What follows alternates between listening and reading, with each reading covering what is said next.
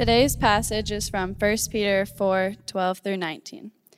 Beloved, do not be surprised at the fiery trial when it comes upon you to test you, as though something strange were happening to you. But rejoice in so far as you share Christ's sufferings, that you may also rejoice and be glad when his glory is revealed. If you are insulted for the name of Christ, you are blessed, because the Spirit of glory and of God rests upon you. But let none of you suffer as a murderer, or a thief, or an evildoer, or as a meddler. Yet if anyone suffers as a Christian, let him not be ashamed, but let him glorify God in that name. For it is time for judgment to begin at the household of God. And if it begins with us, what will become what will be the outcome for those who do not obey the gospel of God? And if the righteous is scarcely saved, what will become of the ungodly and the sinner? Therefore, let those who suffer according to God's will entrust their souls to a faithful creator while doing good. This is the word of the Lord. As we continue this morning looking at the theme of suffering within 1 Peter. So, the last three weeks, he has been really pounding home this theme of how do we react when suffering comes our way. Now, the suffering that Peter is talking about here is persecution. These believers that he is writing to in what is now modern day Turkey are dealing with all sorts of persecution as a result of their newfound faith in Christ. They were Gentiles, converted as Christians, and now dealing with all sorts of issues as a result of their faith. You know, the reality is that there are many people who start strong in the faith, but when suffering comes upon them or someone close to them, they leave. And so every time we see a passage that deals with suffering, I have no doubt that some person comes to mind. Somebody that you knew who was once following after Jesus and something happened into their life and now they are no longer believing in God. And what First Peter shows us in this particular passage, I believe, is a proper theology of how do we reconcile when suffering happens to us with our faith in Jesus Christ. There is a way to reconcile the fact that suffering happens, and yet Jesus still loves us. And this passage gives us a proper theology of that. The first thing Peter tells us in this passage is that the test is coming. It is inevitable that you and me, as believers in Jesus Christ, will endure difficult times. It is not optional. It is not something that we can cross our fingers and hope doesn't happen. Peter tells us very clearly this is going to happen to you. Now, all summer long, as we've been diving into this book, we understand the context that he is writing to believers that are in exile, taken far from their home growing up as Gentiles, not believing in Jesus. So they were like everybody else around them. Suddenly, the Spirit of God moves in their hearts. They become believers, and now the persecution is hitting them. They didn't join up and sign up for following Jesus because they thought suffering was going to happen, but it happened. And so, what is the response? Well, Peter tells them, Do not be surprised when this happens to you. Now, if you dig a little bit deeper, the idea that this surprise is carrying is that your mouth is wide open. You are in shock about what is happening to you. Peter tells them, Do not be surprised when this happens to you. God is well aware. Testing is a part of following after Jesus. Some of you might have had a recurring dream, maybe a nightmare, where you show up to school one day, you sit down in the chair, and you realize that you had a test that day. And you were not prepared at all. Now, for some of you, maybe that was a reality because you're just a bad student. But for many of us, that was a nightmare. To not be prepared kills somebody like me as a type A personality. It is gut wrenching when you are not prepared for the test that is coming your way, whether that be in the academic setting or in your life. And they were not ready for this. They were not expecting this. But Peter is writing this to them to encourage them and to give them hope and to share with them that in spite of their suffering, Jesus has not left them. Jesus has not left us. Just this week, going to the hospitals, visiting people that were having cancer surgery, visiting people that are having bone marrow biopsies, people that don't know what the future holds. But their faith is in Christ and their future is secure. And what I saw in those visits was people who know that Jesus has a plan for their life. And that's what Peter is communicating to these believers here. You know, one of the reasons I find Christianity so compelling is that it does not leave us in the dark when it comes to suffering. In fact, Peter, James, John, Jesus, everyone is talking about this is what you do when you suffer. It's made very, very clear, and this is what Peter tells us here. The reason we suffer is to test our faith, it's to increase our dependency on Jesus, it's to refine our faith. This is not just a pastor giving you a positive spin on negative situations. This is what the Word of God says. When you suffer, you are testing and refining your faith. And if you succeed on the other side of that, you will be blessed as a result. You will increase your dependency on Jesus through that time of suffering. I've talked to many, many people who are going through difficult times, that have gone through difficult times. And many of them tell me that it has been some of the sweetest times that they've ever had with Jesus. Why is that? Because your dependency in that moment is completely on Him. And the intimacy level that you have with Jesus is ratcheted up a knot during your time of suffering. But you know, that's a choice that we have. It can either draw us closer to Jesus or it can push us away from him. Now, these Gentiles are the cultural minority. At one time, they were the majority culture. They were fitting in like everyone else around them in the pagan culture. But once they decided to follow after Jesus, they became the minority. There was a recent study done in 2018 by a professor out of Eastern Illinois University. And this was the question that he asked what religious tradition do you identify with? The results of that survey found that 23.1% identify with no religious affiliation whatsoever. This is the group that we know as the nones. This is a buzzword that you hear a lot about the nones, those that identify with no religious tradition whatsoever. 22.5%, half a percent lower in his survey identified as evangelical Christians. Brothers and sisters, Peter is writing to a minority just like you and I are minority today in America. We are not the majority anymore. So when you read this letter and you think I cannot identify with what Peter is talking about here, you are the minority. Insults, persecution, hostility, if it has not happened to you yet, I promise you it is going to happen. Because when you're in the majority culture, it's very easy because everyone agrees with you, everyone believes like you, everyone thinks like you. But when you become the minority, that is when suffering begins to take place. We have a response to that, though. Jesus is the Lord of our lives. And no matter how small we continue to dwindle as an American population of Christians, Jesus is on his throne, and he will remain there forever. So, what is our response to this? Well, Peter says that we are to rejoice. It would have been so much easier if he would have said, complain, blame somebody. But he says, rejoice in your suffering. Why would he say that? Because when you rejoice in your suffering, you are identifying with Jesus and the experience he had on the cross, suffering for you. I love this quote from Peter Davids in his commentary on 1 Peter. This is what he says When you suffer, you are. Oh, uh, let me back up. I skipped some lines. In other words, as the Christians suffer because of their identification with Christ, they enter into the experience of Christ's own sufferings. This experience creates a re imaging of their own suffering, which will allow them to see the real evil as an advantage as their perspective shifts.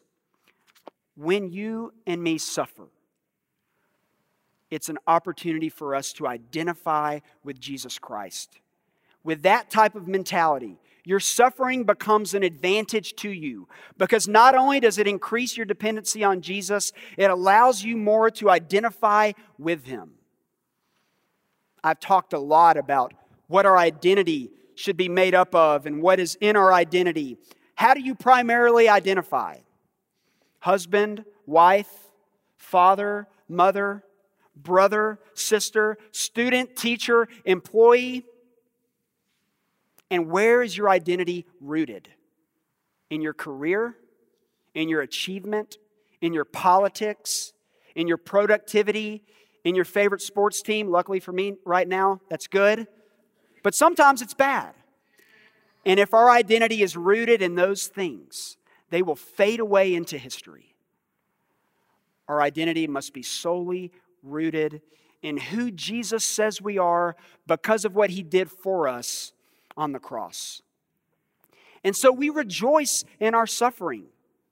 And that is not natural. That is not the human tendency. That is not what we want to do. But Jesus, James, Paul, Peter, John, they all tell us rejoice in your suffering. And that's a hard message to grasp. It would be a lot easier to just give up, to complain, to play the blame game. But that's not what Jesus tells us to do. But we can rejoice in our suffering because when we do that, we know that Jesus is with us and that his glory will be revealed as a result of that. I'm reminded of the story of Stephen in Acts chapter 7, where he is being stoned for his faith. This is what Acts chapter 7 tells us. But he, being Stephen, full of the Holy Spirit, gazed into heaven and saw the glory of God and Jesus standing at the right hand of God. And he said, Behold, I see the heavens opened and the Son of Man standing at the right hand of God. Before Stephen was pelted with rocks, he saw the glory of God in his suffering. And because of that, he can rejoice. Persecution always brings with it opportunity. I was talking with a friend of mine who's a missionary in China just this past week, and some government officials came into his church, and so they had to disperse. And now, instead of his church meeting in one central location, they're meeting in coffee shops and apartment buildings and other undisclosed locations. And the reason that's a good thing is because now the gospel can be proclaimed in places where it once wasn't. And when the church of Jesus Christ, after Stephen is stoned for his faith, it scatters. And it goes all over the known world. And you have Paul being a missionary all over the place. And that all started because the church experienced persecution. Every time we suffer, opportunity arises for us to make the gospel of Jesus Christ known to those around us. And then we see Peter saying that insults that we receive are actually blessings. The hostility, the embarrassment that we sometimes feel as a follower of Jesus is a blessing from God. Why is it a blessing? Because when we experience those things, the Spirit of God is with us. And again, it increases our dependency on Jesus. No one in this room probably likes being made fun of, being insulted, dealing with friction in your relationships. But as Peter is writing to these believers, he is letting them know this is going to happen to you. But you can rest easy knowing that Jesus is with you in your suffering. Peter clarifies, though, that only suffering for doing the right thing. So he wants to make sure these believers know look, you're not going to get a pass when you choose to engage in these behaviors that you know are not beneficial to you. Evildoers, murderers, thieves, meddlers. No, no, no. You're not going to be blessed for those types of behaviors. But these behaviors that bring you closer to God and prove that you are doing good in the world, when you suffer for those things, you will be blessed. the term that Peter uses for meddler is only used one time in the entire New Testament. And what Peter is trying to convey to his audience here is don't stick your nose in other people's business in a way that actually draws them away from Jesus rather than to Jesus. Now, this is wise advice from Peter here. Because we know, every single one of us, we are called to take the gospel to all people. But sometimes when we go and we communicate the gospel, we want to focus on behavior modification. We want people to change their behavior and then everything will be all right. That is not our job. The Spirit of God is the one who transforms hearts and transforms minds. And so when we approach people, even if we disagree with the way that they're living their lives, we don't need to meddle all up in their business. Yes, we need to communicate what sin is. Yes, we need to clearly define that to them. But it's the Spirit's job to convict.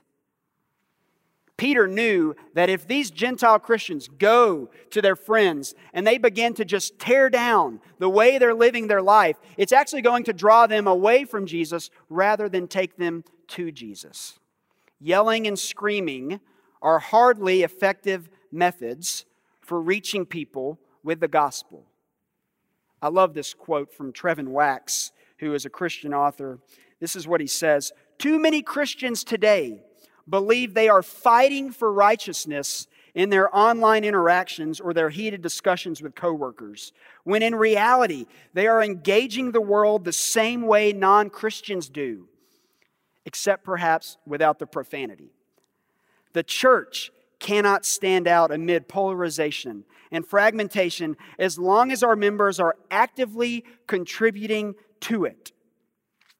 In other words, the way to reach people that are not saved with the gospel is not to blend in with the way that they already behave, yelling and screaming and fighting. We are to be gentle and compassionate and graceful and truthful all at the same time. Yelling and screaming and fighting. Peter says here, don't meddle in a way that is going to draw people farther away from the message of Jesus. The gospel is the one responsible for transforming behavior, not us. These insults that these believers were beginning to experience, this hostility, was only going to last for a season. And Jesus would be with them in spite of it. But if you do suffer for doing the right thing, and we talked about this last week as well. You can trust that Jesus knows what you're experiencing. And so, if your identity is solely rooted in Christ, when the insults come, when the hostility happens, if your identity is in Jesus, those things won't mean as much because all that matters is who you are in Christ. Then Peter closes by saying, Trust the faithful Creator. Now, one of the signs of the final judgment has always been the suffering of God's people. In the Old Testament, we find that when the final judgment was talked about, it always began with God's people and in His own temple.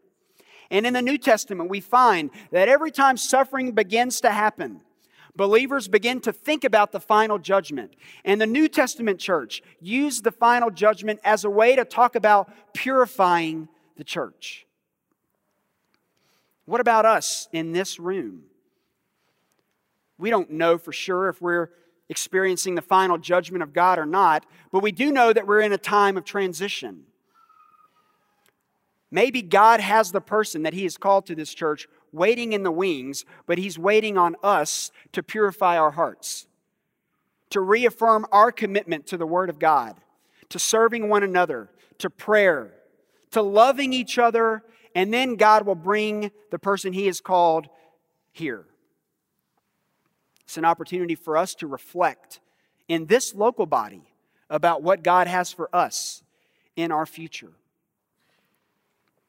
The final judgment is different, though, for believers and non believers. And verses 17 and 18 show us that number one, we should be thankful for the salvation that we have in Christ, but number two, it should also make us urgently aware of getting the gospel out to as many people as possible. Because the judgment that believers in Christ experience will be vastly different from those that do not know Jesus. And Peter tells us judgment will begin in the house of God. So we reflect in our own hearts, asking God to show us the areas where we know we are not living up to the standard that He has called us to. Trust that the faithful Creator is going to carry you forward in your experience of suffering. In this letter, as we've found out, suffering always is associated with persecution. And we talked last week about how for many of us, we will never experience persecution the way that Peter is writing about here, but we will experience suffering physical, emotional, mental, social suffering. And it will be an opportunity for us to refine our faith, to increase our dependency on Jesus and to make us identify more with what he experienced on our behalf. So let's examine our own hearts today. Let's ask ourselves this question. Number one, are we aware that the test is coming? The suffering is coming. Number two, when it does happen, are we ready to rejoice in the midst of it? in 2017 in southern Ethiopia, there was an attack which destroyed 38 homes and killed three individuals. And the churches in that area got together and they asked, What can we do to encourage and minister to our people during this time? And so faithfully, they went from one house to the next, faithfully taking care of each family, sharing the gospel with them, making sure they know about the love of God. And two years later, one of those churches has doubled in attendance since that attack. And another one has planted two churches in response to that. This is a group of people, our brothers and sisters in Christ, halfway across the world in southern Ethiopia, that understand that they can entrust their suffering to the faithful Creator, who has created them in the image of God to serve Him and to make His name known. Can we say the same in this room today? Whatever you endure, Jesus will carry you through if you are in Christ. Will you pray with me this morning?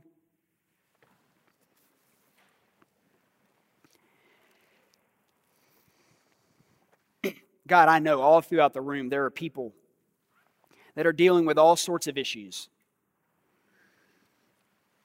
loved ones that are sick, jobs that are in jeopardy, relationships that are tarnished. God, if they are in Christ this morning, I pray that they would feel the encouragement that Peter gives to us to rejoice in our suffering, to understand that insults that we receive are blessings from you. God, if there is anyone here this morning who does not know you, and they have struggled being able to reconcile suffering with a loving God. I pray for their heart. I pray that the gospel would transform their mind and their heart.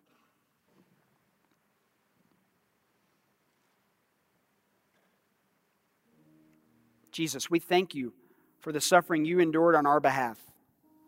And every time we experience a situation that is difficult, we can identify with you. Not in the same way, but we can identify through what you did for us. So, God, help us to reflect now, to meditate on this passage, to allow your Spirit to speak to us. And we ask all these things in the name of Jesus. Amen.